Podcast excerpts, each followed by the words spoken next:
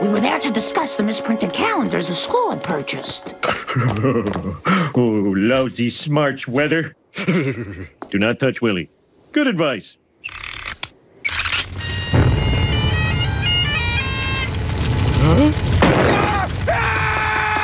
Our next budget item $12 for doorknob repair. We charge fire extinguishers. Uh, now this is a free service of the fire department. Hey.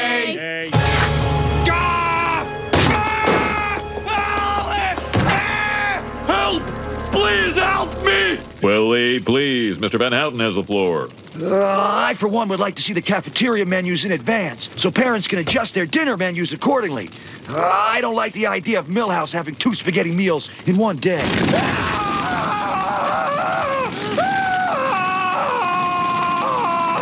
You'll pay for this with your children's blood! All right, how are you gonna get them? Skeleton power? I'll strike where you cannot protect them! In their dreams!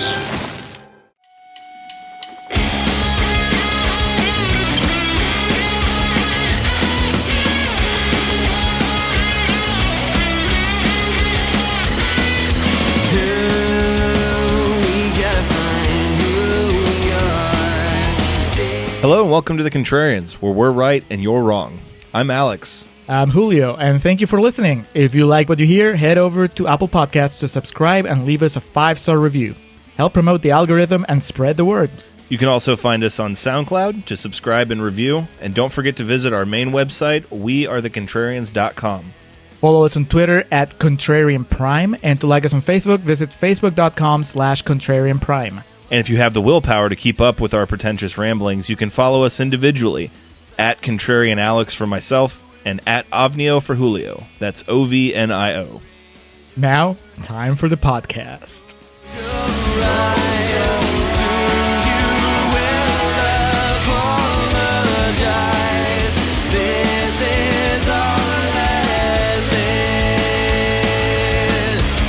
And we are recording for A Nightmare on Elm Street 1984 edition. Hello and welcome back to the Contrarians, where we're right and you're wrong. My name is Alex, and joined as always by my co-host Julio. Julio, how are you doing this Tuesday evening? Nowhere near as creeped out as I was hoping I would be. We are here today to begin our arc of uh, remakes, our remake sandwich. It's a three-parter, so Yeah. got uh, basically we're using the the horror as our bread, and then the feel good as our meat. Meat? Yeah, Or is it a vegan sandwich? Oh, So it's- is, is it a tofu? It's definitely not. We're bringing Freddy and Leatherface into the equation. There's there's no vegan sandwiches here. Uh, starting the remake arc, so obviously we'll go. Uh, the idea here being a movie that the original is highly ranked on Rotten Tomatoes, the sequel low. As what we do here on the Contrarians is rage against the Rotten Tomatoes machine. And if this is your first time listening, we do appreciate the listen. What you can expect is us finding a movie on Rotten Tomato that's highly ranked, uh, making a case for the bad in it, or finding a movie that is low on Rotten Tomatoes, making a case for why it's good. Uh, that all takes place in the first half of the podcast known as Contrarian's Corner. If you want to know how we actually feel about the movie, hang around until the second half, uh, aptly titled Real Talk. That's where you find out if we really like the movie or if we really hated it. In this case, A Nightmare on Elm Street original version is at 94%, you said? Astounding. That Yeah. is one of the highest we've ever done. Uh, so that means that Contrarian's Corner is going to be about us taking it down. Yes, and the fact that this is 94% accents some of the inherent uh, flaws in the way people perceive Rotten Tomatoes to be. If uh, this movie was re-released today, all the commercials would be like certified fresh, 94% on Rotten Tomatoes. If it was released today, I guarantee it wouldn't have 94%. People are way more cynical and eager to shit on things. Case in point. this podcast. Uh, released on November 9th, 1984, 94% Rotten Tomatoes. Uh, Nightmare on Elm Street, directed and written by Wes Craven, the master of horror. It's our second Wes Craven movie. I just realized that. Mm-hmm. Huh. Yep. We should do a good one one of these days. I guess the greatest contribution of this movie to film, to the industry, is that it was Johnny Depp's film debut. I mean, love him, hate him. You have Nightmare on Elm Street to blame. And of course, Robert Englund playing the role of uh, Freddy Krueger, or as he's introduced in this, Fred Krueger. Yeah, what the hell is up with that? it's not even consistent with the rest of the movie. Sometimes they call him Fred. Some he calls himself Freddy. Right. And then and then they call him Freddy because when when they start when our protagonist starts trying to lure him out, it's like Yeah. Freddy. She calls him like a cat. She's like, Freddy, come out, Freddy. Our protagonist, of course, the iconic, allegedly Nancy, uh, portrayed by Heather Langenkamp. you're a you're the horror person here out of this Correct. duo. Other than Johnny Depp, were you familiar with any of the of the faces and bodies that get slashed by Freddy in this movie? I mean, Nancy, just because that's like her legacy. She was in some of the others, the sequels and whatnot. But as far as What did these people do? yeah, top billing actors, yeah, Because that is part of the. I mean, here's my To problem fair, with the movie. kind of comparing Johnny Depp, it's like this beacon of natural light. Yeah, but I, I had I just the whole thing. Obviously, the movie was made in 1984, but my main thing before we even start recapping the plot is it just feels so 80s in the most negative possible way. And I was wondering if that was if the cast was part of it in you know because sometimes like Johnny Depp people go out and they branch out. It's not just oh well I'm part of the the Nightmare on Elm Street franchise and that's my contribution to history. Uh, and and sometimes they don't. So I was just curious if in the in the horror in, in your horror chats your horror message boards if people just follow the careers of Nancy and was it Rod uh, Yeah, well who else Tina. Nicole no Tina yeah. no, see, there's there's only room for one Tina in horror franchises, and that's taken by Tina from Halloween Five. I don't remember off the top of my head who directed Halloween Five, but he watched this and says, "I'll raise your Tina one further." I see your Tina, and I'll multiply it. Yeah, but definitely the uh, late seventies, early eighties horror. Everyone gave us one bright shining apple, be it uh, Jamie Lee Curtis, Kevin Bacon, or in this case Johnny Depp. Texas Chainsaw didn't really give us anybody. Dennis Hopper, I guess, in a way. no, because he was already. I'm pretty sure he had already won an Oscar when he was in that. He just he needed he needed a boost. Oh yeah, a while. Well, that was the second one. The first one, and then the first one came out ten years before this. So, um, so we go to Elm Street. A nightmare happens. Roll the credits. Now, being that it's ninety four percent Julio, that means the fucking critics were, were, have been, and are shitting themselves over this movie. Yeah, it, it's crazy because um, even though it's ninety four percent on the app that I use, I couldn't find any any green splotches. Technically, it's hundred percent. They must have the the negative reviews must have just gotten broken links and gotten cleaned out, but the percentage never adjusted itself. Robert Englund went in there and wiped them out. So what I've done, but th- there's some of these fresh quotes are nowhere near as enthusiastic as you would expect from a 94%. Hmm. Yeah. So what I've done is I got three quotes that are positive, full on positive, and then for real talk, we'll open with the two that I found that are are really not that into it. So fresh quotes. Federico Ferzan from Cinelipsis says the beginning of Freddy is as solid as it was decades ago. This still makes us scared to fall asleep. So this is a recent quote. hmm I imagine a lot of them are, as Rotten Tomatoes, to my knowledge, did not exist in 1984. Well, you know, once it was established, they just went and picked up all those print reviews That's and right. just uploaded them. Fernando F. Croce from Cine Passion says, The Sandman of Reagan's dozy suburbia. What? well, Mr. Sandman. yeah, just anything to get a dig at Reagan. And finally, Michael DeQuina from themoviereport.com says, The far superior of the two defining horror franchises of the 80s. You just, I knew you were going to shake your head. Yeah. I'm surprised you didn't just stand up and leave the room. I humbly disagree. I mean, he's talking about Friday the 13th. I would assume right? Because Halloween is 70s. Halloween, yeah, and the first Friday the 13th came out in 1980. I'm gonna say, and just to confirm, I am correct. Yes, May 9th, 1980. Much like A Nightmare on Elm Street, had a very modest budget and made an absolute killing at the box office. Um, I would say, I would say, swing except that really the sound effects in this movie are more like Freddy shooting lasers out of his blades. Yeah. When he's on screen, you barely see him. Yeah. But we are in. I always forget this movie takes place in Ohio. It's Springwood, Ohio. It's dated March 1981. Oh, it's dated, all right. Uh, we start off with a blonde running around. It's a dream sequence, but it's not really explained. I had, you know, it had been a while since I had seen this, and it reminded me that I get lost all over again every single time. I mean, I know the premise, but still, you're starting me off giving me no context or any, you know, conclusions to even jump to. It's hard for me to grasp what it was like for the moviegoer back in 84 and just w- were all these things a cliche back then?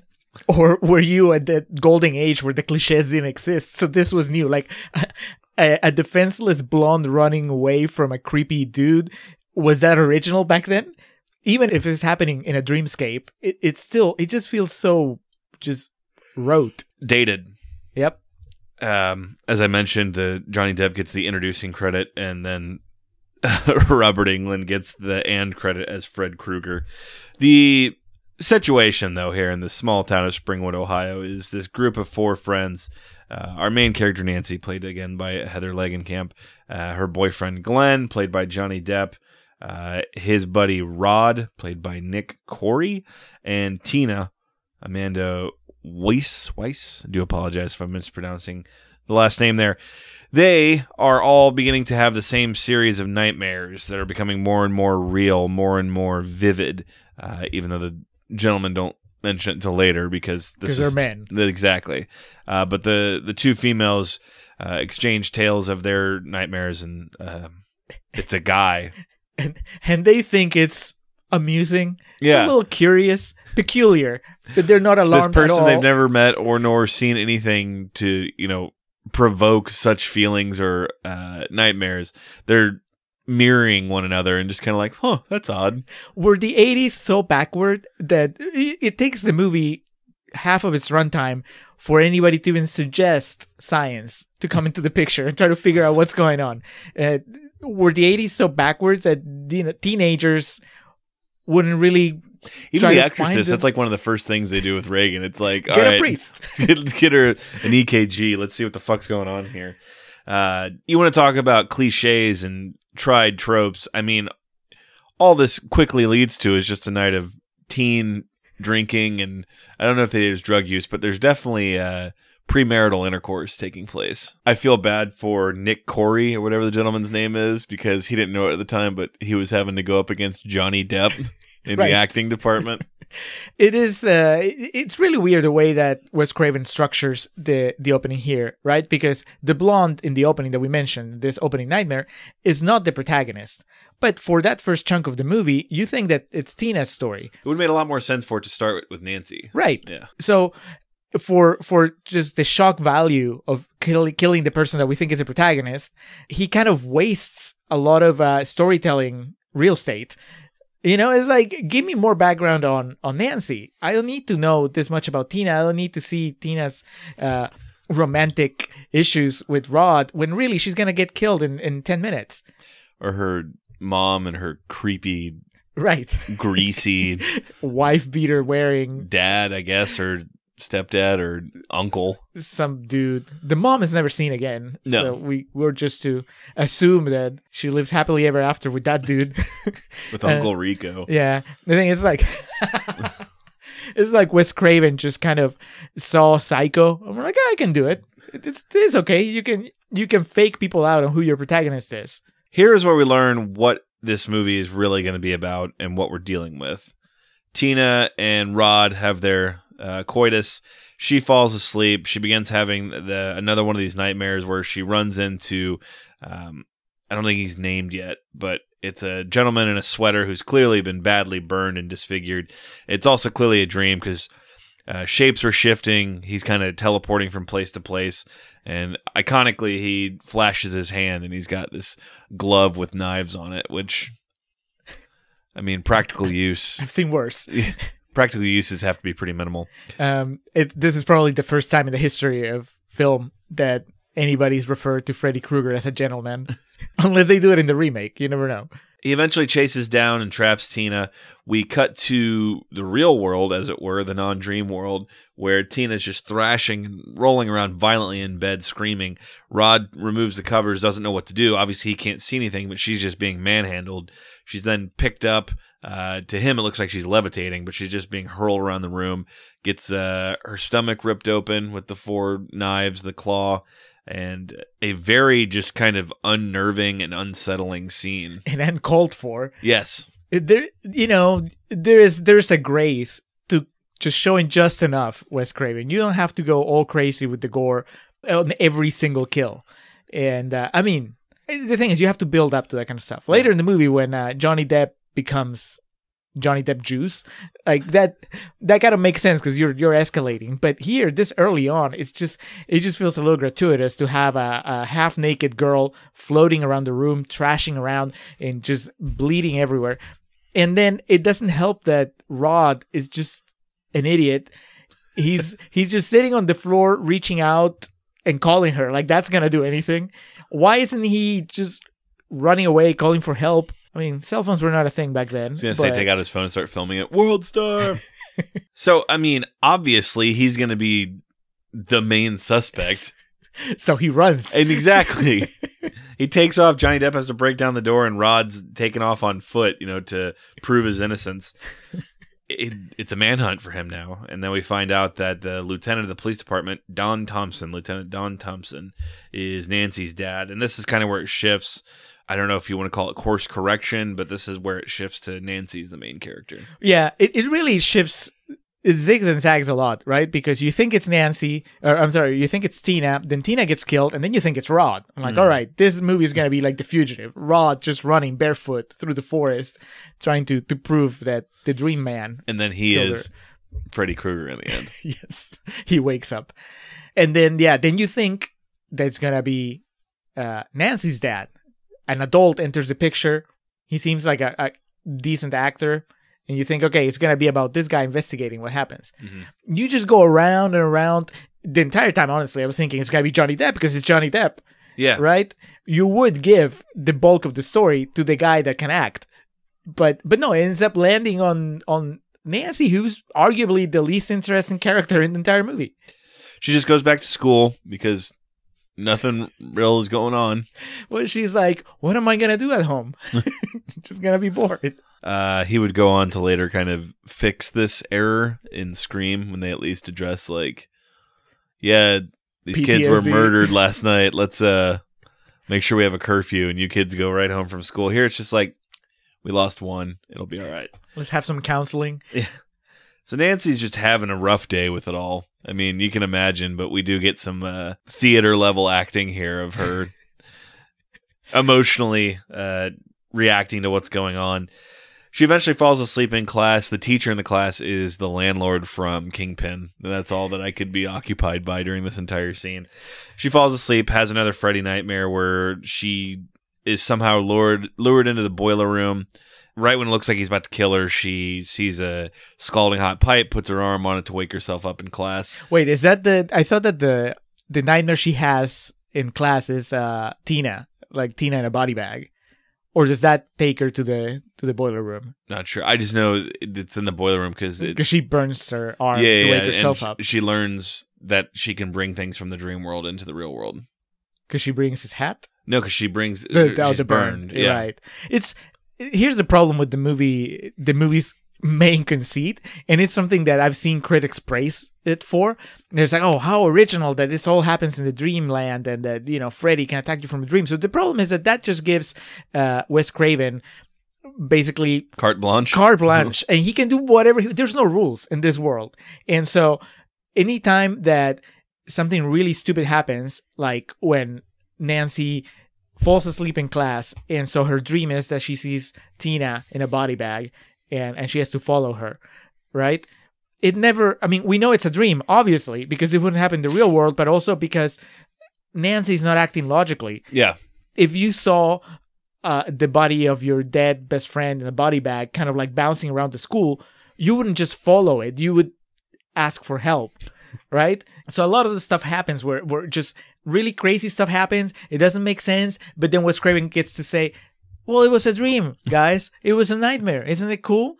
And, and you're never really. I'm like, where where are the stakes? Give me the rules of the game. You know, the closest it gets is to like you said, Nancy burning herself, and then you're mm-hmm. like, okay, so there is some correlation between what happens in the dreams and what happens in in the real world. So on the walk home from school, I believe this is where she runs into Rod. On if it's not the same day, it's the next morning on the walk to school. Whatever the case, Rod is in a leather jacket with no shirt underneath, uh, jeans, no shoes. Presumably, been eating just any berries and foliage he can find that appears consumable. He explains, "I didn't do it. It was like someone was there, but I couldn't see him." And then this is where he relays he's been having the same nightmares as well. Too little, too late, buddy. Nancy, Nancy's dad had a whole security detail following her. Yeah. apparently. and I mean, she acted like she didn't know, but then there were like fucking four cop cars that were right there. It was like the Truman Show, just She looks over her shoulder, and there's a dude that's not even trying. people in to- riot gear. yeah, the sunglasses, the newspaper with the hole cut in the middle. So yeah, Nancy's dad, the lieutenant, comes in with his gun out, which again, kind of jarring. I mean, to be fair, he's a fugitive wanted for murder. and it's his daughter. That's right? true. But maybe this guy he be part of the fire the investigation. right. He like runs and he goes to fire it, and she has to jump in front of this hand cannon that he's holding. Uh, Somebody needs to just step in and go like, guys, let's calm down. in a moment that's definitely i mean nothing in this movie is really supposed to be funny but this made me laugh of he's running down the road barefoot and then he kind of has to slam on the brakes but he's barefoot so he just kind of slows down and there's this cop car so he turns around and he starts you know feet don't fail me now back up the road and then another cop car comes up and then he just i'm cool and then he puts his hands on his head. I was expecting this is how how bad you know we're, how we're used to just violence in general that I was expecting him to get his ass beaten when he got caught. The cops are pretty gentle with him, considering the- he's the suspect. the audio the line that was clearly dubbed over in post so you just hear what do we got here a razor blade and that dumb fuck man he took off and the one thing that she was killed with you think he would have ditched Yeah, but at the to same be fair he's a high school student Uh, well, I don't know. He's like from the Grease school of of, uh, of high school uh, ages because he looks, he's sunny yeah. duty Uh, but the other thing is, the cops by now they've had the body for a couple days at least, at least overnight. So you would think they would have noticed that the wounds in the body were not made with just like a razor blade. yeah That's just some some swords that would be closer to that. It's she got slashed pretty badly. I, I mean, I'm not expecting him to go, huh? This looks like Freddy Krueger's weapon. But well we'll see before too long that this police station is we're not dealing with the most competent nor uh procedure abiding force the twins from Wild Hogs came from this town. There you go. Cut to that night. Probably the most recognizable image of this movie. Nancy in the bathtub. She begins fading away. Freddy's glove comes up between her legs. Really awkward visually. Uh, it's like Wes Craven got into his head that that's the shot that, that that had to be, and he didn't really care how it looked. He's like, all I want is a pretty girl, half submerged underwater in the bathtub, legs spread open, and the hand with the claws coming from the middle. Okay, that sounds better in your head. When you put it in film, it just looks awkward and a little pervy, And uh, especially because she's in high school. her distractingly bright blue bath pillow that's behind her head. Wes Craven watched that and he just, I'm going to take that home with me. he became Guys. a bath guy from then on. I need to uh, review the dailies at home. Yeah, I mean, logistically, there's all sorts of things to think about here. I guess she's in the dream world, but then how's Freddy? I mean, that that was just a shower tub combo. That's not a very deep bathtub we're talking about. So, right. The that's the other thing. The the rules as to what Freddy's abilities are change constantly because there are times where he is Loki. He can just do whatever he wants. Yeah. He he he can teleport, he can stretch, he can metamorphosize into whatever. And then there are times where he just seems constrained by space and the usual laws of physics. Uh, and then there are times where you're just like, man, you're just fucking around. You're not even tra- taking this seriously. Because when he's tussling with these girls in their early encounters, he could have killed them 10 different ways. But he's just kind of like rolling around in the mud with them, not really delivering. He has three knives in his right hand or left hand, and he never delivers a, a, a kill blow really early on. He's not aware of his own power. Oh, there or just b- blissfully ignorant to what he's capable The of. big reveal is that the entire time he was just playing. was He about didn't to realize say- people were gonna get hurt. I was about to say that they explain that in Freddy versus Jason that he's not strong enough, but that's just because he just tries to kill people and doesn't work. Here, yeah, he's just like three stooging it with them, or uh, Benny Hill's better exactly. analogy. So she does fall asleep in the bathtub. Freddy pulls her down, tries to drown her. Uh, she's screaming, fighting, giving it all she's got. She gets out of the tub. Uh, her mom had broken into the bathroom and said, You were screaming, you called for me. And this is where Nancy just becomes an absolute psycho. And she's like, No, I'm fine. She basically just puts it together in her head what's going on. And so she's going to break this, this uh, riddle. She's going to figure this out. Oh, I got it now. This crazy man comes to me and can kill me in my dreams. All right. Uh, I'm gonna recruit my boyfriend and not tell anybody else about it. Exactly. What can possibly go wrong? It's it's almost like she knew that with Johnny Depp on her side, that's all she needed. So she does try to test it in terms of going into her dream and uh, pulling Freddy out or pulling something out, I should say, of her dream. And Johnny Depp, Glenn's going to be there to, you know, watch her side. Naturally, he falls asleep. It's such a dumb plan because why wouldn't you have more people around? You know, it's like you're not doing anything illegal. The worst thing that can happen is it doesn't work, and then you wake up and you look like an idiot in front of your dad and Yeah. the other cops, right? But if if See your dad just with the gun pointed at the bed. uh, if she had pulled this off with with an audience instead of a an, a sleepy Johnny Depp, then the movie would have moved a lot faster. And Yeah. I would have liked that. They could have just tied it all up there. She just brings him out and they all just club him to death. Yep. She even says that to Johnny Depp. That was part of her plan. She's like, "I'm gonna bring him out, and you're gonna punch him." Yeah. Really? That's your best. Even if Freddy is not that imposing, he's Johnny Depp is a teenager. Johnny Depp's like, oh, yeah, I'm not going to do that. during this dream sequence with Freddy, she's eventually woken up by an alarm clock, but during this, she sees uh, a premonition like visual of Freddy over Rod's bed in his jail cell. So they run down to the police station. And again, mind you, this is a a murder suspect. We're talking murder one here in this local Springwood, Ohio drunk tank holding cell. They're keeping this murder suspect in there.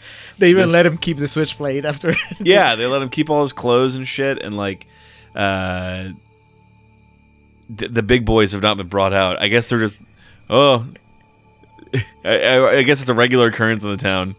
Old Barney killed someone else again, so they've just got him, you know, holding in this cell that's in the basement of this police station. Uh, the kids come in. They say they want to see him. Nancy's very adamant about seeing him. They're just like, "What are you talking about? He's a killer. You want nothing to do with him." It's an emergency. It, fucking four minutes of back and forth. Just get to it. We, meanwhile, but then the logical conclusion, which would be, no, go home.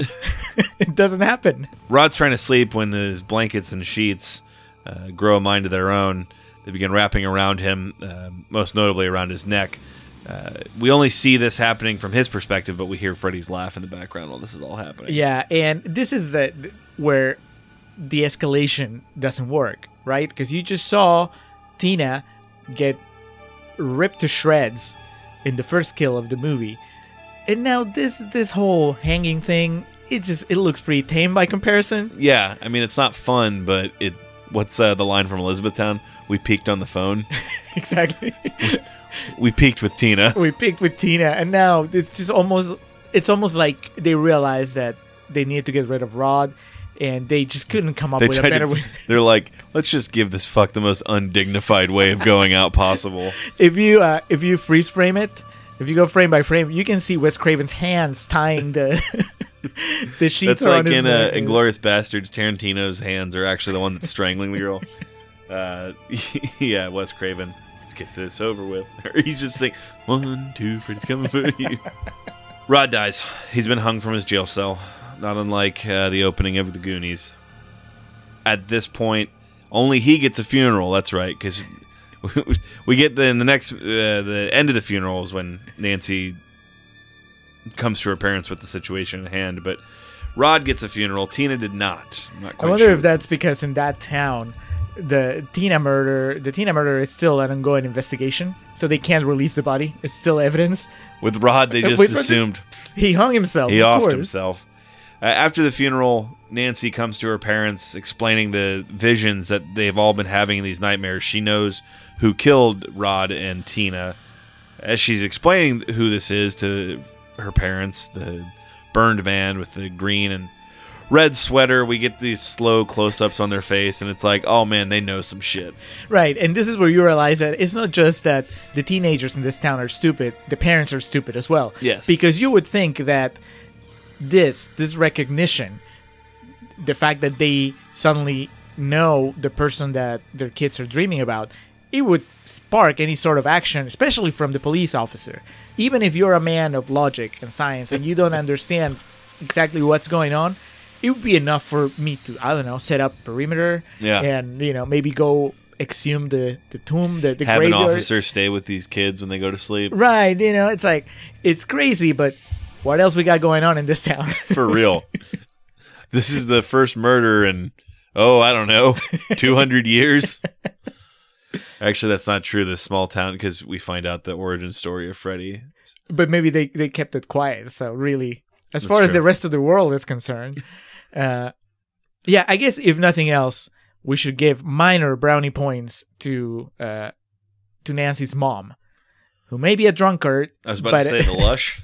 but at least she had the minimum common sense to take her to the doctor. to see you know what's going on so they're going to study her sleep patterns and figure out if there's anything wrong with her uh, so they sedate her and she goes into a deep sleep and wouldn't you know it freddy pops back up this go around though she has a tussle with him and while she's thrashing around in her bed and woken back up by the uh, doctor the nurses and of course her mother she's able to pull freddy's uh, hat out of it Yeah.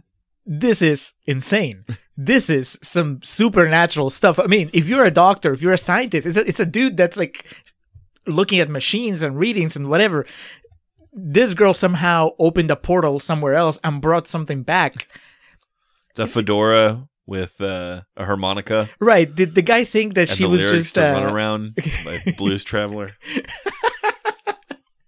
he can hear the soundtrack. uh, I don't know. How is it that she's just not kept in that in that institute forever now? no shit right. And her mom's just like, well, we're going to go home. So we're like, that looks familiar. Not even go talked about. Right. The doctor would And you would think the doctors would be like, oh, what? ma'am, your daughter has superpowers. this needs further study. Put her in a uh, display case like an alien in Independence Day. I was just like, let's put you back to sleep. Let's see what else you bring. What was 84, so come on, Nintendo Entertainment System. Nancy's mom confronts Nancy. I keep, we keep calling her Nancy's mom. Let's do her character a little bit of justice here. the drunk. The drunkard. I have her as the, the poor man's Faye Dunaway. Ronee Blakley, uh, who played Marge Thompson. Uh, she confronts Nancy in the kitchen of their home about the situation, about she needs to sleep, and Nancy's very defiant and very insistent that this is real. And I have, It's like, Mom, I brought the hat. Yeah. what else do you need? And then she just keeps ignoring it, so Nancy knows what wounds sting and where to pour the salt. And she's like, "Well, I could just get loaded every night like you and forget everything if I wanted to." And then we get a, a good old fashioned backhand from uh, Marge, Ah, the 80s. just backhands Nancy, and um, And Nancy goes, that hurt more than anything Freddy ever did. For shame, Mom. She kind of just lets you know, "Well, I'm going to figure this out one way or the other, with or without you." And I'm taking the hat with me. go through some time, establishing shots, yada yada yada. We go to the basement of the Thompson residence. Uh, Marge is by the um, I don't know what the hell that is. Big furnace they have, I guess would be the proper explanation. Smoking a cigarette, and she pulls in Nancy and she says, "Gather around, my child, and I shall tell you a tale." And explains that there was a neighborhood man named Fred Krueger who murdered a bunch of children, and that his high dollar lawyers paid off the judge, so he got off with all of it. And then the parents got together and had themselves a, a militia. Yeah. Basically, they put together a, a militia, a, a crew, and they ran down to Freddy's home or wherever he was staying. No, they said it was an abandoned building. Uh, Right, because they just strap him there. And, yeah, that's right. They chased him out of town on a rail and they trapped him in like a barn of some sort. Covered the place in gasoline, burned it to the ground, and thought they had done away with them. Um, this whole thing doesn't even get a dignified flashback. This is just Nancy's mom telling the story. Just copy. Just like, here you go. Read it. Yeah, and uh, it honestly, even as as badly delivered as it was, because you know nothing against Nancy's mom, but she's not the greatest actress in this movie. Yeah. And I don't know if that's her playing drunk or that's just her being drunk. But either way, the entire thing, it still sounded much more interesting than the movie we were watching. I was like, can I get Nightmare on Elm Street episode one, where we see this happen? the story of this child murderer that that gets away with it, and then the parents have to compromise their beliefs and go after him.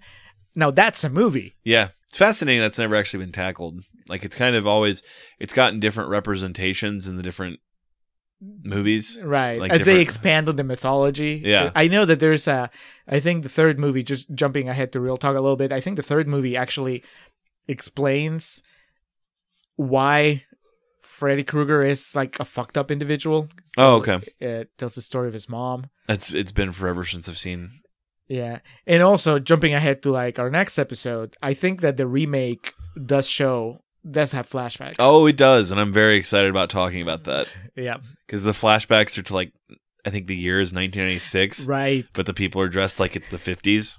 It's called style, Alex. It's fantastic. Uh, but no, we're in 1984 right now, and Wes Craven don't need no flashbacks. No, He barely needs actors. just gonna lay this out for you. you. Do with it what you want, but this is where we're going. This is the direction we're going. It's it's the penultimate episode of Lost. You wanted answers? Okay, fuck you. I'm gonna give you the answers, and you just figure it out. So Nancy devises a plan to get Freddy out. Uh, kind of like we mentioned earlier, she's going to try this again with Glenn. She's going to rope him into uh, basically a physical altercation, and then from there bring him into the real world so that uh, Glenn can stomp him out good.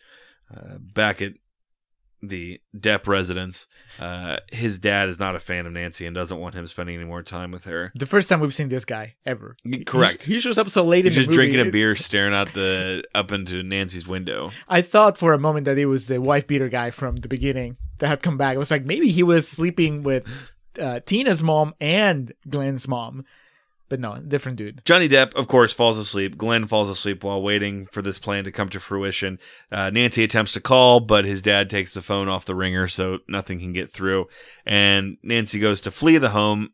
All the while, Marge, her mother, has locked her in there, like it's a damn jail cell of sorts. It's really weird because yeah, she's she's drunk on the couch, uh, Marge, and uh, Nancy's losing her shit. And she's like, "I need to be out," and, and you know the mom's like, "I locked the doors for your own good. Open them." And then she goes, "I don't even have the key on me." I don't know what was going through her head. Was she thinking that Nancy was actually going to search her for the key? Because I never got the impression that Nancy was ever going to be physical. You know, she was just gonna plead and then have the door be open. But while they're while they're arguing, Johnny Depp gets liquefied. Yes, Johnny Depp falls asleep on his bed, and then the big hand of Freddy the Claw comes up and pulls him down into his bed, and then hits puree on the blender because just viscera. But forgets to put the lid on. Yes, viscera and blood and guts and a whole heap of nastiness just starts jettisoning out of his bed So to so, the horror of his mother. Yeah, and then so you get to this point. Well, first, the mom sees it happen. Once again, somebody in this town, she's shocked because her son is dead, but she is not shocked enough by the way in her in which her son died. It unfortunately appears as though she's seen this this play before. She knew it was gonna end up that way sooner or later, uh, with all that music that he listened to, his records. Uh, but then the other thing is that sequence ends, and then you come to the realization that wow, that was it for Johnny Depp in this movie, and he never really did anything. He Nope. just kind of hung around, fell asleep a couple of times. Yeah. where he was supposed to take action, he fell asleep. Uh, he never even took his shirt off. The whole thing was his biggest character beat was when earlier in the movie Tina and Rod are having sex, and he can hear them having sex, Uh huh. and he just goes, "Man, morality sucks." implying that he doesn't have sex with uh, his girlfriend with with Nancy because he's a moral man. I guess. Or no, she wasn't in the mood or something like that. So Didn't didn't help him any. no. He died anyway. Yeah, Johnny Depp had a real issue landing women for the rest of his life. So Well, that hair, the '80s hair, wasn't helping. the jaw, no, that jawbreaker hair was a bit more slicked back, but yeah, it was definitely very poofy and dented in the middle. Uh, but he's dead. Johnny Depp is out of here. Not out of our hearts though. That would take about another twenty years. Now this was that full of potential. Oh yeah, this He- was before the nineteenth Pirates movie. He uh he finished his death scene, shook Wes Craven's hand. said thank you for the opportunity. uh, Nancy has kind of abandoned the Glenn train and just starts prepping her house. She talks to her dad, who's on the scene at Glenn's home, and says, "No matter what, just in 20 minutes, come break down the door." So in the meantime, she's home aloning the house and just setting up all these booby traps. It's ridiculous, and I I'll half understand that she's not in her right mind, but at the same time, so you want to fight the nightmare god with fucking light bulbs and uh, jump ropes and what else she has there? My favorite thing was she takes a bunch of the gunpowder out of these shotgun shells to put it into the light bulb to make that little Uh-huh. makeshift bomb. She could just leave a loaded shotgun for herself somewhere. My favorite thing is that she absolutely believes that her dad is going to take her seriously. she says, "Dad, I know you have a gruesome crime scene to take care of, but uh, please come wake me up in 20 minutes because I have a surprise for you." What makes her think that this is gonna work? I mean, clearly it doesn't because her dad. He leaves- doesn't. Yeah, yeah. he leaves some schmuck like the second in command to to watch over it. He just she tells him all this. He just looks across the street and just nods his head, and then turns. To, Don't listen to any of that. so she goes back to sleep. She does successfully pull Freddy out. It's the final showdown. Freddy's crossed over into the dream world. We do get the one moment though, uh, of where she thinks she pulled him in. Uh, it's quiet. It's you know the uh, moment of false hope. She says, "Maybe I am just crazy." Rah! Freddy jumps out from behind the bed. Classic jump scare. Chases around the house, falls for several of the booby traps, gets set he on fire. He becomes Marv. Yes, yes, he does. He's just one step away from grabbing the the two nozzles and just getting electrocuted. He is uh he's the the knife bandit. uh, gets lured down in the basement. She throws a, a bottle of moonshine or something on him and lights him on fire. So he's waddling around the home, a total blaze. Also, suddenly gains 20 pounds. Uh, she goes and breaks like every window in the house to try to summon the cops over, and she's arguing with the second in command, and he's like, "What?" and she's like, "Get over here." well, maybe I should tell the lieutenant. Eventually, he does. They get over there. They say, "What?" Yeah, she's screaming bloody murder. He's like, "It's gonna be okay." They all get to the home, the law enforcement that is. They walk down to the basement where she had him trapped, sees nothing. There's uh, flaming footprints leading through the house. It's actually a very, very cool visual. Uh, it's it's actually much cooler than the actual visual of Freddy on fire, Yes. thrashing around. Nancy and um, her father deduce or put together, I should say, where the footprints are leading, and they run up, and a uh, inferno of a man, Freddy Krueger, still on fire, is uh, has mounted uh, Marge. I was gonna say he's humping Marge, but your way is actually even more graphic. He's mounted her, and uh, it's not a pretty sight. Lieutenant Thompson goes to put out the fire, jumps on top of uh, Freddy with a big blanket. Uh, once they remove the blanket, it's obviously a plume of smoke emits, and we get like a charred skeleton of It- Marge It's so being weird. lowered into the abyss. What is that? What does that mean? Because at first I thought that it was, uh, at first I thought it was Freddy's spirit or whatever, just going back to where it came from. But then she said mom. Yeah. Like, why did her mom get the the really mystical farewell into the next world? Everybody else died in pretty gruesome ways, and she just kind of floats away. it, it was really weird. It almost feels like the movie was trying to establish some sort of connection between her and Freddy, right? And that's why before he's eliminated, he he goes to her, and Yeah. it doesn't. I don't know. There's like an hour of this movie that was on the cutting room floor. whatever happens to to Marge, Miss Thompson is no longer with us. Uh, the Door out with Johnny Depp at, in the break room. uh, the door closes behind Nancy. She knows that Freddy's still in the room. Gives this long spiel about how I take back everything you did. I want my friends and my mother back. I take back all the power I ever gave you. I don't believe in you. And then he goes to give her the final death blow, and then he just fades away. he doesn't just fade away. Then Like she opens the door. So much Michael J. Fox in a photograph. Yes. It's not even that just that he fades away. That all she had to do Fade was away. was give him a, a stern talking to, and For that was enough. Uh, but then he opens the door, and it's daylight, and everybody's alive. It's basically Wes Craven just went. It was all a dream. Johnny Depp is alive. Rod is alive. Tina's alive. Marge, the Marge, mother, takes a top and spins it, and then it cuts right before you see it wobble. And uh. Nancy goes out, meets her friends in Johnny Depp's fancy red car. The roof of it comes over in a very familiar image. It's uh, red and green striped, and then the car begins living a life of its own, carries these children away, leading us to wonder what's really the nightmare. Is this a dream too? What's going on? They're also leaving us with quite possibly the worst looking final kill in a horror movie. Freddy's hand, uh, Marge waving goodbye to the kids on the front patio. His hand reaches through the uh, glass window, one of those small, circular, probably about uh, 11 inches in height or so, about 10 inches in diameter. Uh, reaches through and then pulls her out, but it's clearly just like A mannequin. a mannequin or a styrofoam body. I don't understand what what was going through Wes Craven's head when he was like, "Yeah, that'll do," you know, because you could have cut It was the last shot. They're just like, I want to get out of here. right, but but the thing is, even on the on the editing, because you could have cut after the hand grabs her face, you don't really need to see her pull through the window. That's when it looks shitty. But he was just like, I don't care, or no, guys, it's funny. You get it? Just take, I want this to be over. it's like he was arguing he'd been arguing with the editor for like two hours the guy saying no man it looks awesome look he would show him like a different way of doing it and craven was finally you know what do whatever the fuck you want Johnny Depp was privy to all this, and it really shaped his uh, way of approaching directors and film editors from that point forward.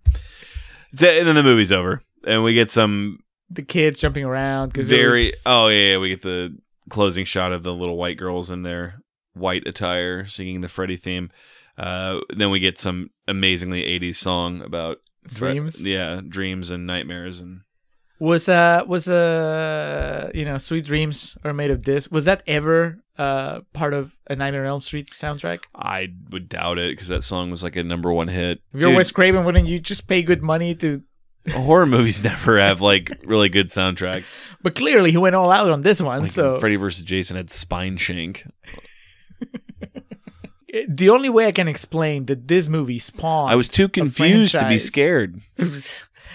I was too uh atified to be scared or to do anything. It's just it's it's just a collection.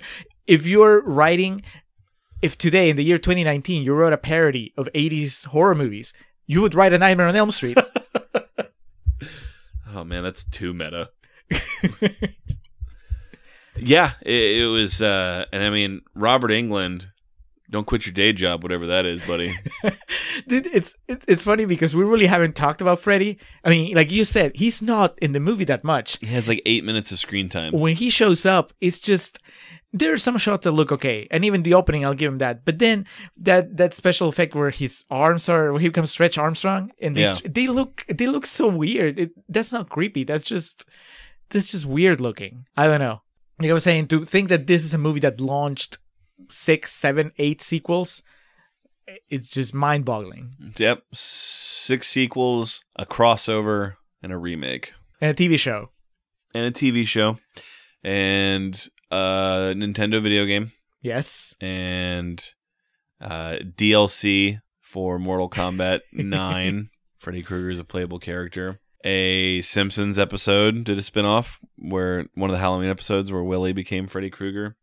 So, yeah, Frederick Krueger is embodied in the the zeitgeist of American pop culture. If even even uh, when you leave America, Federico Kruger.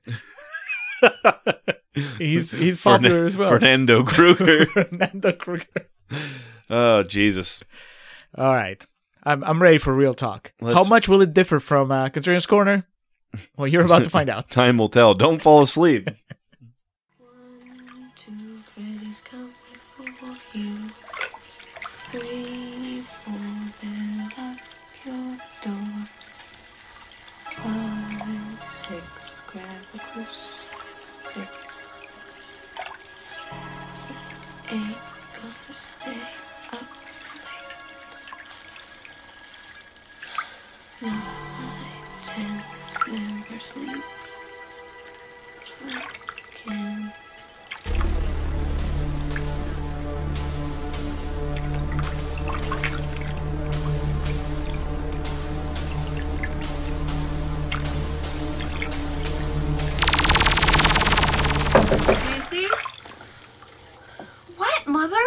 Don't fall asleep in there.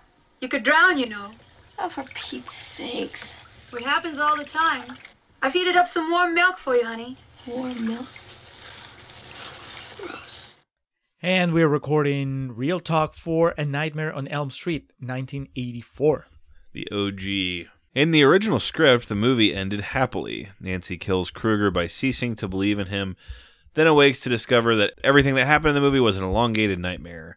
She then says goodbye to her mother and drives to school with her friends. However, Robert Shaye, he was the producer on this, wanted a twist ending that would leave uh, the way open for sequels. He suggested fooling the audience into thinking Krueger has been defeated, only to reveal the final scene uh, itself is actually a nightmare. Then the film would end with Freddy driving the car away from the house and the kids screaming. Wes Craven hated this ending, and ultimately four endings were filmed.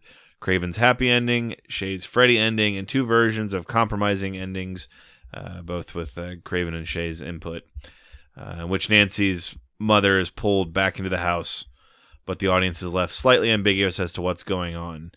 Craven, How is that ambiguous? Craven has always maintained that the film should have had a happy ending, the one he originally wrote, which also explains why he didn't really come back until uh, A New Nightmare. Also explains why he just didn't care Yeah. about how bad that final shot looks. Yeah, it definitely explains just kind of the what whatever. What did I have I did not expect that question I posed in Contrarian's Corner to be answered in real talk. Yeah, sorry. Uh, yeah, so he directed the first and last in the canonical Freddy Franchise. So that is the A Nightmare on Elm Street and, Wes Craven's New Nightmare. okay. Yeah. Are you familiar with what it's about at all? Because we were talking before we were recording. Hill and I were talking about the ones, the, The- sequels. It's it's kind of like a meta thing, right? They're shooting the- Extremely. the, next Nightmare on Elm Street movie, and then Freddy starts killing the people that are making the movie. Is Yeah. that what happens? and um, Nancy is married with a child at that point, and then like the spirit of Freddy's coming into the child, and uh, Freddy basically inhibits the real world. It's it's interesting. It's every copy of it I've ever seen looks like it was shot on VHS and then released into movie theaters. Also, looking over the releases, these were not like Friday the Thirteenth, where they were just boom, boom, boom every year. Um, they took their time. well, I- with the exception of the second one, because this one did so well, they got the second one out in just shy of a year. But then after that, it would go a year, year and a half, two years, uh, three years. So props to that because I do love Friday the Thirteenth, but it's like from like fucking eighty four on, it's just boom, boom, boom. You can feel them grinding them out. Oh yeah, five. Fuck you. Fuck your mother. Nightmare on Elm Street, released on November 9th, 1984. Uh, I don't know if you're familiar with this, so don't take it as me talking down to you, but it's very common knowledge uh, amongst horror people like myself. This movie saved New Line from going out of business. No, I did uh, not know that. New Line was on the precipice of bankruptcy, and this came out and did uh, a whopping number at the box office, especially for how low the uh, budget was. The budget wasn't even two million dollars, and I believe it made about thirty million domestically, twenty-five million at the American box office, which, of course, for that time period was quite uh, the dollop of cash. So they began referring to New Line Cinema uh, lovingly as the house that Freddy built for some time. New Line Cinema, excuse me. Uh, through trivia, What do they refer to? Uh, uh, what do they call Robert Englund? uh, Freddy. yeah, I mean, going through the trivia and all the usual stuff that I look up for these movies, it it really made me sad is probably the right word of how much of this shit I already knew, just due to my useless knowledge of horror movies. One of my favorite things to read about initially and learn about was the Tina kill, the rotating room Uh-huh. they used for that because it it looks awesome. Yes. It looks like even by today's standards, there's a lot of shit in this movie that does not age well in terms of practical effects. But even by today's standards, that scene of Tina's death is unbelievable, terrifying. And like I was telling Julio when we watched it, it's been a long time since I've seen this first one. Uh, I had forgotten it so early into that, and it's a very classic Wes Craven. Obviously, this became the thing with Scream to th- make you think you're going away with one character and Uh-huh. then yeah so tina like you said you think tina's your main character and then she's murdered and at that point in time probably one of the craziest ways that you've ever seen in a movie and then we switch over to nancy so I wonder if when that happened, the feeling was, oh, that happened, or you know, and now it's Nancy's movie, or was the feeling, well, anyone can die now, in like in the Game of Thrones style, where Yeah. you know they kill one of the main characters, the character you thought was the main character, and now you kind of fear for everybody. You know, I wonder if watching the movie for the first time, not knowing anything, you feel like, well, they could kill Nancy halfway through the movie too. yeah Yeah. well that was always the thing i've told you when i was a- maybe 12 or 13 the first time i saw scream i might have even been younger than that but that was my whole thinking because i knew drew barrymore. That was like the only actress i knew. I was like oh the, she's from the wedding singer and all that stuff which i know that they go backwards but that's when i would have seen it. And so when she died that was the exact same thing. I'm like well who's gonna live? Skeet Ulrich. all, all bets are off here. Yeah and i didn't find anything too fascinating about johnny depp was almost played by so and so I um wonder how many people auditioned for the the Glenn role, and then they spend the rest of their lives going, "That could have been me." Every time a new Pirates of the Caribbean movie comes out, I was gonna say Anderson Cooper, but I don't. He had a pretty successful career, so but he's always wanted to be in the movie. just because I could see him in that Glenn role. One thing I did find funny, uh, interesting, however you want to say it, that I was not aware of previously. I can't find it now, so I won't be able to read it verbatim. But uh, like the Laserdisc release of it had a deleted scene that exposed that the people, the kids, found out that they previously had siblings that were murdered by Freddy, and it was all covered up. that makes the parents look even dumber. So that's one of the always. I mean, I mean, these movies are what they are, but I've always found that to be a very fascinating moral quandary that comes along with this franchise of like it was this horrible person that did horrible shit and got away with it and then people turned to like vigilante type shit and now they're paying for that Yeah, but I don't think that the movie really ever, ex- at least this movie, that's me way Right. overthinking it. No, but see, I, I 100% relate because my experience with Nightmare on Elm Street comes from kind of knowing the mythology before I even watched the movie. One of my uncles, I remember he told us the story of the first three movies. You know, we were kids. So obviously we couldn't watch them, but he's like, I'll, I'll just tell you about it. And, Yeah. and so he told us kind of in chronological or- order, you know, so this happened, this happened, this happened, and then Freddy was born. And so Just picturing him like like it's a montage of him in different costumes Yes. and different he's like uh, Andy Dwyer, Yes. recreating the movies in Parks and Rec, uh, and this is what happens when you don't have TV. so uh, he, uh, so he did a pretty good job of just getting my imagination. So to me, the story sounded horrifying. Yeah. I, I don't know if you remember. I, I think I'm getting this right. I think in the third movie they reveal that Freddy's mother was a nun that was raped or gang raped by like a bunch of people, and that's why he was like, you know, was born out of that evil, and that's why he's so fucked up. Mm-hmm. So, i- so to me, you know, it's like, it's, and I was like, I don't know, a preteen or teenager. Like it sounded like really heavy and like complicated stuff, and you know that the parents end up lynching him and all this stuff. And then, I, I the first time I had the chance of watching the movie, I was only able to watch the first ten minutes. I think I, I watched up to like Tina's death. I think maybe not even that far, and I was so scared and thankfully my mother like noticed what I was watching and turned it off. And and I had nightmare for at least like a week or two weeks. So in my mind, for the longest time, I was like, wow, at least the first ten minutes of the movie, they lived up to the hype Yeah. that my uncle had built up. but that was still, you know, a teenager, if that. And then I was much, much older when I watched it again, and it was just kind of eh. You know, it was just a slasher movie. Yeah. Like all the stuff that I had built up in my head about how complex the mythology was was not really there. And I didn't watch it all the way through. And then, like I told you, well, before we watched the movie, I finally watched it beginning to end as an adult last year. And to say I was underwhelmed is generous. I mean, it was it didn't work for me at all. It just feels so dated. So just I couldn't engage on it at all. I didn't find it interesting. I actually had a lot more fun watching it now Yeah. because I think that now that I got all that stuff out of the way, we could at least just kind of like make fun of it as we were watching it, and I can acknowledge the things that work really well. You know, like yeah, the the, the effects, like the Tina kill is really Mhm. cool. The visual of Freddy Krueger is pretty creepy. Oh, yeah. I, I think that, like you said, some of the effects look dated by now, but the overall idea of this guy with the knives in his hand and you know, he's a burn victim and the hat, it all like looks really, really creepy. Yeah, and, and you know the da- the poor aging is just because we've been very fortunate to have really amazing effects now. Right. It always is like that uh, Nick Swardson bit about like if you had shown Transformers to an audience in the '50s, they would have rioted in the streets.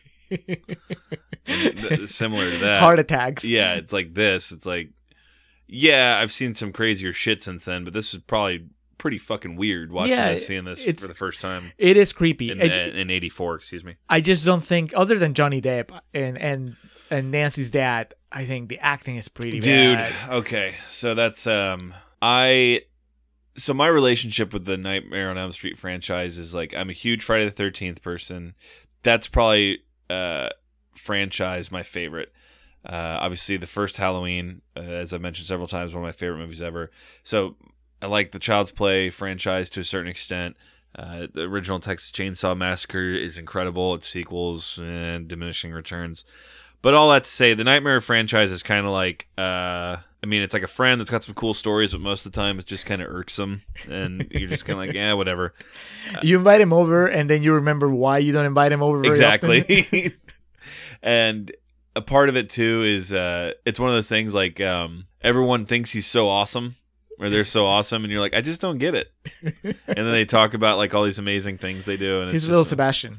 Yeah, the little Sebastian from my Ben. Um, so, and uh, Reed, who's been a guest on this podcast, uh, loves the franchise, and to me, it's just kind of eh. I like the first one, and I like a New Nightmare.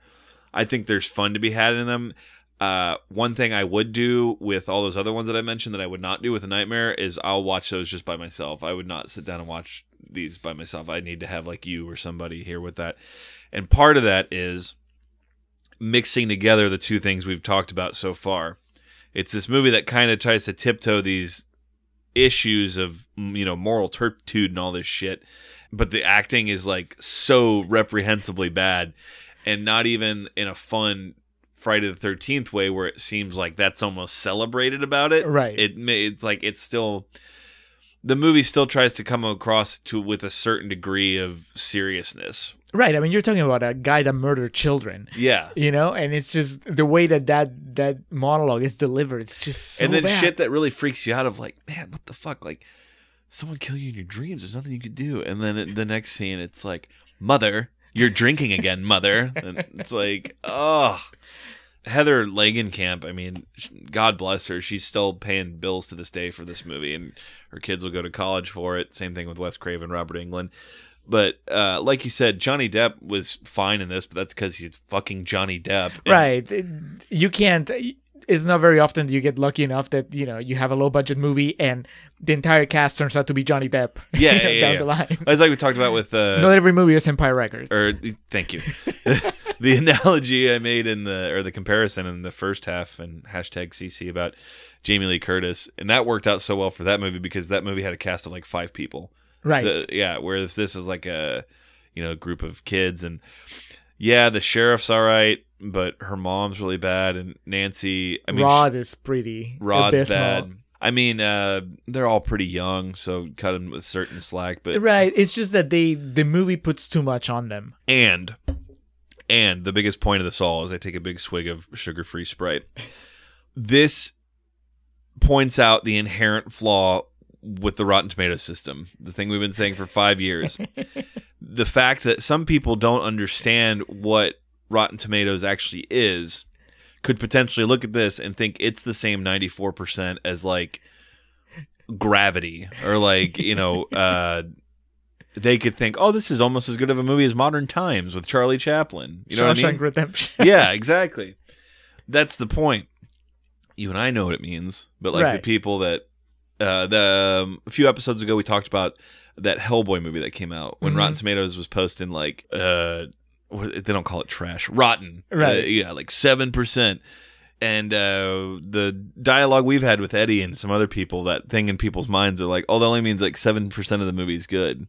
right. Someone could say that means Nightmare on Elm Street's just as good as Saving Private Ryan. yeah, Rotten Tomatoes doesn't really do a good job of contextualizing this number that they throw. at no, because they can monetize that idea. Yeah.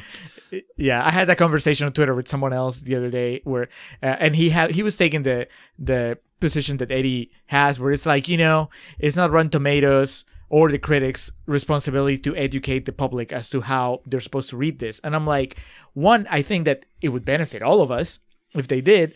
And two it's not really like they're even trying like they're going out of the way to be as clear. You know what i mean? Is you can if you don't know how rotten tomatoes works it's not like there's a link in Rotten Tomatoes that's going to explain it to you really easily. Yeah. You know, so And yeah, those are the people they prey on. And they're Right. not necessarily them as much as like, because, you know, the marketing and yeah, yeah, yeah. I don't think there's, you know, George F. Tomato who's just like, we'll, Rubbing his we'll hands. get them. we'll con them yet. Perfect example, though, while uh, you were talking, I pulled up here. The Dark Knight's 94%. just as good as Nightmare on Elm Street. Uh, No, I think that there is. You can, if you know how to look at that number, you can extrapolate some interesting stuff, and you're like, wow, why is it? You know, you have to ask yourself, why is it a 94 percent? And that's when the interesting stuff comes on. You Yeah. know, it's like, oh, well, how much of that 94 percent is is just reviews from back when it first came out? How many of those are reviews from now, which are like, like you know, like the first quote that I read, uh, where that guy was saying, 10 years later, like 10 years ago, it still holds up. Obviously, that was 20 years ago now. I don't Yeah. know. Uh, but it's uh, Jesus, yeah. that that is uh, that is a discussion that has less to do with the quality of the movie and rather with the reception. 35 years old. Sorry, I had to do math when you said Yeah. that. It's going to be 35 years old in two months. Yeah. So so it's I don't want to say that there's no value to having that number, Uh huh. but but that number doesn't mean what most people think it means. No, no, and no. you know, and we're bypassing actually what would be an interesting conversation Yeah. because what you're just saying is like, well, the movie's either rotten or it's, or it's fresh, and that's it. You know, uh, when instead you should be asking, why does it work when it works? Why doesn't it work when it works? Why does it work for this, for these people at this time? Why doesn't it work anymore? You know, that kind of stuff. Um, now, I I think that it's it's a creature of its time, and I I couldn't tell you, and I think I mentioned in Contrarians corner. I don't know how much of the the '80s tropes are were already tropes when it came out, and how much of it was still kind of like, oh well, this is just a movie. Yeah, those would have already been pretty much established pinpoints because even to the, you know, a lot of the horror movies of the late 70s and early 80s, I'm not quite sure if trauma would have been full effect yet. But i mean, case in point, Halloween. Blonde girl, big breasts, has sex, gets strangled, you know. Virginal Yeah. protagonist, you Yep. know, because yeah, I guess Nancy is the one that doesn't have sex here, Mhm. and yeah. Well, I remember when Frey versus Jason, like the first Great isn't movie. Isn't it the first kill? Like some naked girl running around, like she comes out of the pool or the lake, and she's running in slow motion, and then she gets killed. Oh, yeah, yeah, yeah. Uh, but you're not sure if that's real or not. Right, but the, but the thing is that I remember that happened. Yeah, in, sorry. Now, now I'm psychoanalyzing the 2003 seminal masterpiece, Freddy versus Jason. Yeah, no, but my point was that when that happened, my friends and I looked at each other and was like, "Yep, it's that kind of movie," you know. But Oh, it- yeah. but Well, in that- that, case, it's it almost felt like it was self-referential, like it knew that. It yeah, was yeah, oh, that movie celebrated all the ridiculousness of all Right. that, which uh, which is immediately what uh, Nightmare on Elm Street became because it was like, oh, well, Freddy is this. Th- that's another thing I kind of don't like about it when th- they turned him into like this slapstick, Bugs Bunny. uh, uh, Henny Youngman with his one-liners that you know, because again. He, he was a pedophile and child murderer, so it's like I'm not really keen with getting behind this dude. Um, So some of the things do hold up, and I genuinely mean uh, I didn't point this out in hashtag CC, but I, I called it out when we watched it. The close to closing shot of Freddy coming up under the sheet in the bed behind Nancy before she tells him she doesn't believe him anymore, and like his the blood on his face is starting to seep through the white sheet. That's genuinely a really scary image. And that one too, where they where his he's like coming through the wall Early above her on, when like she's sleeping. over Nancy, yeah. right? Yeah, yeah, yeah. There's some really cool shit in this. Um, yeah, other things don't age so well. I- It's incredible. The the stuntman in the big fire costume just ah, would have been better off shooting that from 20 yards back. Yes. Just you know, I think that you have enough fire in that scene that you could have obscured the fact that it wasn't the same guy. Yeah. that it wasn't Robert Englund uh, a little better. I I think that maybe I don't know if it would work, but it, it would definitely be better even if you had the same cast, if the story was better, if the script was better. But uh, before I get to that, I, I never read the quotes. The two I know we jumped right in. we we're just so excited. Uh, it's just two quotes, and they're fresh, but you know they kind of uh, they, they backhand the compliment the same way that Nancy's mom backhanded her face. Jesus. Uh, David Nusair from Real Film Reviews says a low key horror effort that's ultimately not quite as enthralling as its premise might have indicated. That hits pretty much everything. Yeah, yeah. Uh, and then David Metzger from Bullseye.com says you'll forgive old Freddy if he doesn't quite pack as much punch as he once did. Neither will any of us 20 years from now. Uh, it's it's Twister, man. It's like the first time you see it on the big screen. I can't imagine 1984, like with all the movies previous to then and since then that we've covered. Just putting yourself in that time frame, Right. Yeah, watching this is probably fucking terrifying. I mean, it terrified me as a kid. Yeah. You know, and I I really I can't watch it no, now and and forget about all the horror movies that I've seen. I'm not even a big horror guy, but I'm familiar enough with the genre and the tropes and whatever that I, like I said in Terrorist Corner, as I'm watching it, it just feels like like a parody Yeah. of itself.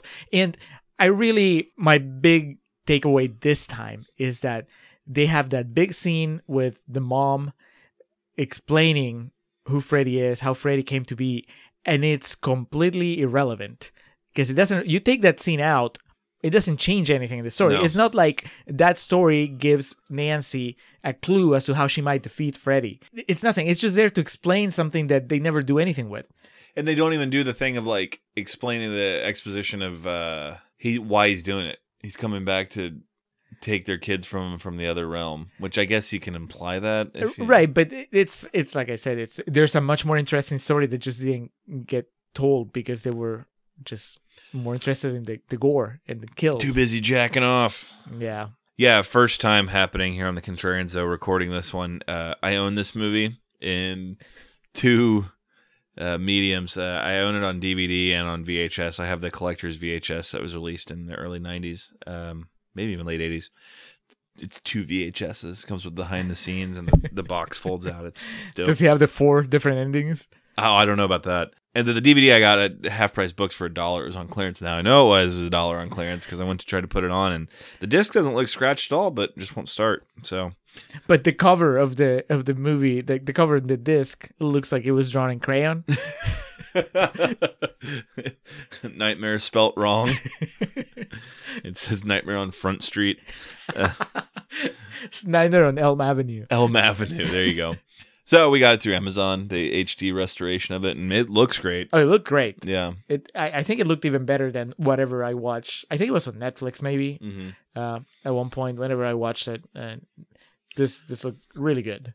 So maybe able to talk about it a little bit more tomorrow night. We're uh, recording and we're watching and recording for the remake, the 2010 remake with Jackie Earle Haley. I'll go through my issues with that.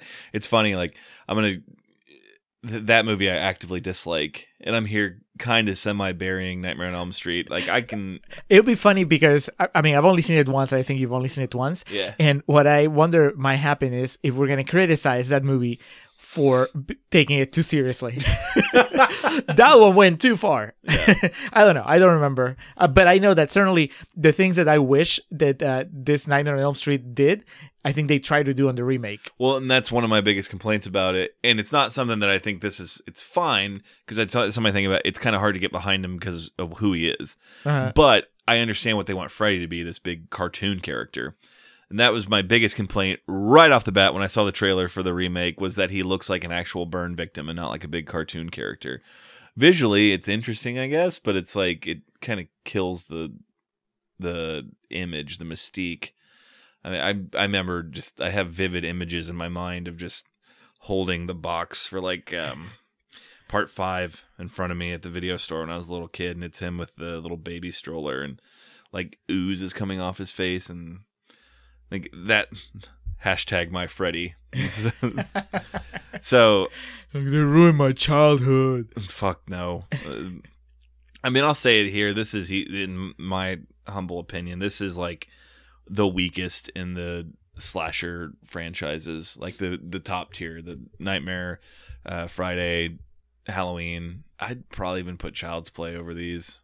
Uh, I think concept wise, to me, it's the most interesting, but, But- execution wise might be the worst. But yeah, it, that's a very good way of putting it. Because at the end of the day, slasher movies aren't supposed to have really intense concepts. Michael Myers just crazy dude. no, man, he was as a kid, as we learned, the Rob Zombie movie. Well, if you watched Halloween Six with uh, Paul Rudd. Paul Rudd, he's this devotee of a cult. That, That's right. um, yeah, Friday the Thirteenth, crazy zombie boy that eventually becomes this amphibious, immortal character. Child's Play, possessed little doll. I, I think that you probably summed it up better than I ever could. right there, the most interesting concept, but most poorly executed. That all being said, ninety minute runtime, chef's kiss. You can't you can't fault it. You can't get mad at it for that. Uh, just from a cartoony standpoint, I do like how funny it is at the end when the the hatch co- closes on the car and it's the green and red like colors. I didn't even notice. Oh, really? Yeah. Okay, it's because to- I, I was ready for the the the horrible effect at the end. oh, that, so- yeah, that that was just the Craven. Let's just fucking get this over with. Cut lunch. That's a wrap. He wants. No, I think he was thinking there is no way that this one will end up being the actual ending. Yeah, You know, we'll shoot it really shitty, so they have to go with the with the happy ending. yeah. I I mean, may have a bit more discussion about this tomorrow, and then after we cover Texas Chainsaw Massacre about because it really is that it seems that Friday the, or Nightmare on Elm Street, excuse me, is always pushed to the forefront of this genre. I, I assume that's probably because Freddy talks more than most of them do. He definitely has more of a personality than uh, Jason or Mike Myers. Well, Mike Myers is Austin Powers, so The shape. thank you. I don't know. We can get into that more because yeah, Leatherface doesn't fucking talk either. Yeah, yeah, yeah, yeah. But that was Nightmare on Elm Street. That was a, a fun way to kick this off. I'm actually really excited about these uh, six episodes that we're gonna do. I have a, I have a. Before we go into plugs, I have a, a little bit of uh, feedback from Uh-oh. a previous episode. Uh, our friend. Well, I guess we kind of go into plugs. Uh, the festive years. You know, they do our, our opening song, our closing song. Yes, sir. Got a shout out on Facebook from our friend Yeah. Joe Ketchum, who said that it was his favorite outro song from a podcast. Uh, Summer '99. The opening is uh, Last Stand. Last Stand. You can find the festive years Festiveyears.com. Yes. And then our logo from our friend Hans Rothgiesser. He does logos, he has comics, he has a podcast in Spanish called Nacion Combi that's about Peruvian stuff. He has a podcast in English uh, called Living in Peru that's about uh, immigrants to Peru. That's in English. That's on iVoox. Uh, Nacion Combi is on every podcatcher ever. Uh, you can uh, tweet at him at Mildemonios, M I L D M O N I O S. You can also email him, mildemonios at hotmail.com. If you want logos, if you want comics, if you want conversations, if you want him to tell you the story of his Trapper Keeper. We mentioned Trapper Keepers Hell yes. in our almost famous episode, and we theorized that I might have been the only Peruvian with a Trapper Keeper back home in Lima. And then Hans messaged me and told me that no, actually, everybody at his school had a Trapper Keeper. So I was just I was just in the wrong side of the road. there you go. Uh, and he said that at some point that he, he said that his trapper keeper. He would carry it everywhere and he was a, a pretty rowdy kid. He was you know he's always throwing around his backpack and kicking it and of course his trapper keeper was falling apart. Much like uh, in my case it's not something he bought in peru. Somebody brought it to him from you know Mhm. a trip abroad. And then he said that at some point he got to the same realization that I had while we're doing the podcast, which is like, w- this isn't practical. Why do you have uh, this big bulky thing to keep your notes when you should have just like notebooks? so I, I really appreciate that he reached out and made me feel less alone. Uh, Help set the record straight on Either he- Peruvian trapper keepers. yeah, he either made me feel less alone or less special for having the, the trapper keeper in Peru. And now we can do plugs. Okay. Do you have anything? Uh, I do. Uh, you you were not sure if you had anything. Did you come up with anything? Not for this one. I have a plug, but You want to save it for I'm tired and I want to make sure I can give it my full. Ah, Yeah. uh, this is a short one. I watched the documentary Gates of Heaven. Right uh, Probably a week ago, maybe two weeks ago, even. Uh, it's uh, from Errol Morris, who's a famous, well-known documentarian. Uh, I've seen a couple of his other documentaries. Gates of Heaven, I knew it was it was one of his best, and uh, heard people talking about it. It's basically about a. On the surface, it's about a pet cemetery, and people that take care of it. Okay. Uh, but really, it, it's just fascinating because it's just a series of interviews. That's the Errol Morris style. He just interviews people Yeah. and just cuts them together. And uh, the way that he allows these people to digress, you would think it would drive me crazy. You know that I hate like the riffing and like the, I'm like stay on point, Yeah. move on, you know, keep the plot going or whatever. But there is just something very I don't know, captivating about just hearing these people start talking about their pets, but then suddenly just go on into tangents about their life and their plans, their regrets, and all this stuff. And at some point, you just, it's been 10 minutes, 15 minutes, and nobody's been talking about pets or the graveyard, but there's still that connection. You know, I, I, I wrote it on Letterboxd. It's like, I can't really explain why it works, but I think that maybe having it be originally about a pet cemetery and the connection that a person has with their pets unlocks this empathy. You know, once I know that I'm seeing somebody on the screen who suffered that very specific kind of loss, I'm just more willing to listen to them talk about whatever. And and so and it's not just the people that bury their pets in this graveyard, also the the family that runs it talk about stuff, you know, and it it's and it's not even short uh, too long. It's like maybe 70 minutes, Oh, maybe 90 minutes. Uh 85 minutes. So it's an easy watch. And it, it's just it ended and I just didn't know what to make of it other than I loved it. uh, I found out it has a criterion, uh, so I will be getting that at the next sale. nice. But yeah, that's that's my recommendation, my plug. If you can find Gates of Heaven, watch it and enjoy it. And a quick plug. The few months ago on here, I plugged uh, 616 Entertainment's YouTube channel, did a comprehensive documentary on the Mortal Kombat franchise. Yes. Their follow up uh, was a documentary on uh, the now defunct World World Championship Wrestling, which was the WWF's competitor in the 90s, the 80s, and 90s. I thought you were gonna talk about a video game. No, no, no. It was their their history of video games. Oh, okay. So okay. yeah, it was from the NES days to the PlayStation because they went under before the PS2 came out. So it's a comprehensive history of their video games. Uh, if you like WCW, obviously, yeah, watch it. But even just as a video game connoisseur, uh, anything like that you're interested in, these documentaries are really well made. And this guy clearly does his research. And so if you haven't watched the Mortal Kombat one, start with that because that one actually has like an emotional ending to it somehow, surprisingly. But the WCW one's really fun. It's really funny and just points out the absurdity of wrestling video games and how easy you would think it would be to make one and how people just consistently screw it up. It's I wonder how many of the ones that he brings up I played.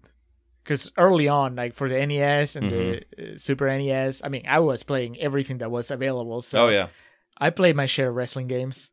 The big ones are always um, WCW, NWO Revenge, and No Mercy. Those were like the big ones for the N64. Those were the big party games with like the multi-man battle royals and stuff like that. So Yeah. Uh, speaking of games, I think that we can just put this at the end of the, like, as the end tag for the episode Mm-hmm. because I meant to bring it up and I forgot.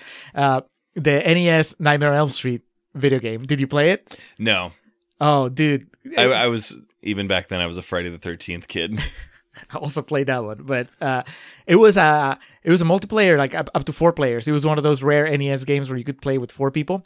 Never did because I didn't have the peripheral for four controllers. But uh, wow, I didn't know they even made that. There was yeah, like a poor. Oh, it was it's maybe five games that you can play Oh, with okay. that. But Nightmare on Elm Street is kind of like a big title, and you could. Uh, I saw the pictures. There's like four little characters, you know. I know the ad, the original ad in Game Pro or whatever would have been around at the time, implied that you were going to be Freddy And No. you, no, no, no. That, I'm saying like the original ad for it said you were going to be Freddy, and but in the game, And I- then I've Robert Robert Shaye was like, "No, how about?" No, I've seen gameplay footage of it. It looks like an interesting premise. Like you have to get coffee and shit and stay awake. yeah, it's it's it's a little bit of RPG, not a whole lot, but in the sense that um, it's like this neighborhood, and you can go into different houses, and uh, I think you're collecting Freddy's bones. Mm-hmm. Um, it's it's based heavily on the I guess the first three movies because by the third one I don't know if you remember, but in the third one they kind of like there's a part where like one of the guys becomes like a wizard, like you know they they're kind of like playing with what they can be in the dream world. Yeah, yeah. So they Dream have Warriors. superpowers. Yeah, exactly. Uh, duh, that's the name. Yeah. so uh, and and time passes. So when you fall asleep, when it gets night, the dream world, you know, the the enemies become creepier and stronger, but you also get superpowers. And so you instead of being just like some dude running, you're like a wizard or you're a ninja or whatever. And uh never finished it. It was really, really hard. But it was I remember playing it and you know, that was at the time when I thought that Nightmare on Elm Street was like the coolest thing ever. Yeah. So it was pretty cool because eventually, you know, you had the bosses that were Freddy inspired, Mm-hmm. but much like in the Friday the 13th NES game, where you get Jason attacking you at random places sometimes, uh, every now and then Freddy would show up at random and you had to fight like the actual Freddy. And it was cool. And then he would go away. Nice. Uh, I'm sure at some point you kill him and then you wake up and it was all a dream. Oh, yeah, the Friday the Thirteenth ending. You have killed Jason, or have you? yeah, and like every NES game, I'm sure it was insurmountably harder than video games of today. Yep. yeah, I, I, I, I kind of get the feeling if I ever got the, uh, the oh my god, what do you call it uh, now when you can the emulator? If I got Oh, the uh, an emulator copy of it, you know, where I can just save after every level, I could probably beat it now. Yeah. But back then it was like maybe two continues, and and then that was it, and you were done, and it was, was really hard. The Mario games, the flute for part three, and then the and the first one getting the shortcuts to the secret worlds. Because man, those were like investments, and you couldn't turn the console off, or you'd Nope. lose everything. no, uh, yeah, I, I never owned it. I rented it, uh, Nightmare on Elm Street. Remember that? Yep.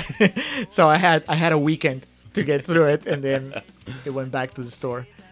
Uh, but yeah, it, it was it was fun. It was part of the culture. I mean, I think that's much like Friday Thirteenth. I think it's just you don't see a Child's Play video game, No, Halloween video game. there was for the Atari. There was a Texas Chainsaw Massacre and Halloween video games for the Atari. The Halloween one. Fearless. The Atari people just had no boundaries. Well, and like the Texas Chainsaw one was really controversial. If you watch like the gameplay on YouTube, you, you can't even tell what's going on. But then it was like they're killing people with a chainsaw. It's just like these stick figures that you just mow down. And blah, blah, blah. The Halloween one's the best though, because like it's just you in a big house walking away from Michael Myers, and every time he comes onto screen, like a horrible Atari version starts playing. It's great. Horror video games. Friday the Thirteenth one that came out last year, two years ago, was great until they stopped working on it. I know, I know. You plugged it. Oh, I know. Yeah. I'll, I'll bitch about any chance I get. All right, so we have kicked off the remake arc here on the Contrarians. That'll take us through uh, for the next two months. yeah. Yeah. So Probably a little more than that. I don't know. We have some. It's a packed schedule. We, we got we got a lot going on. Yeah, because also Got our lot fifth of- year anniversary is is hitting pretty yeah. soon. Got a lot of burners in the fire for y'all. Yeah. So wait, that's not the expression. Is it knives in the fire? Logs, I don't know. coal. a lot of coal in the fire, partner. We got a lot of goodies coming y'all's way. There you go. We got a lot coming up, we're looking forward to it. Uh, but in the meantime, I want to thank you again for listening in to us here on the Contrarians, where we're right and you're wrong, and we will catch you next time. Summer of 1999 Back when you blew my mind And told me secrets in the dark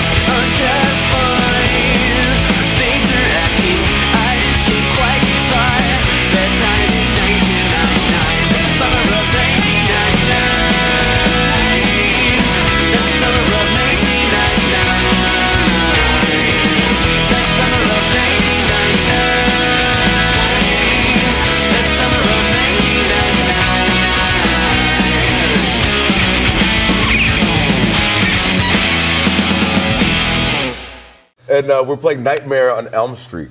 on Uh? Dude, childhood classic. You know, it's probably the only video game my dad ever bought for me, and uh, I never beat it. We'll see how this, goes. I've never even heard of this game. I didn't know this was a game. Dude, I'm excited. It's pretty good. And four players on regular Nintendo? four player regular Nintendo. You get if you got the right people, the right crew, Yeah. you're unstoppable.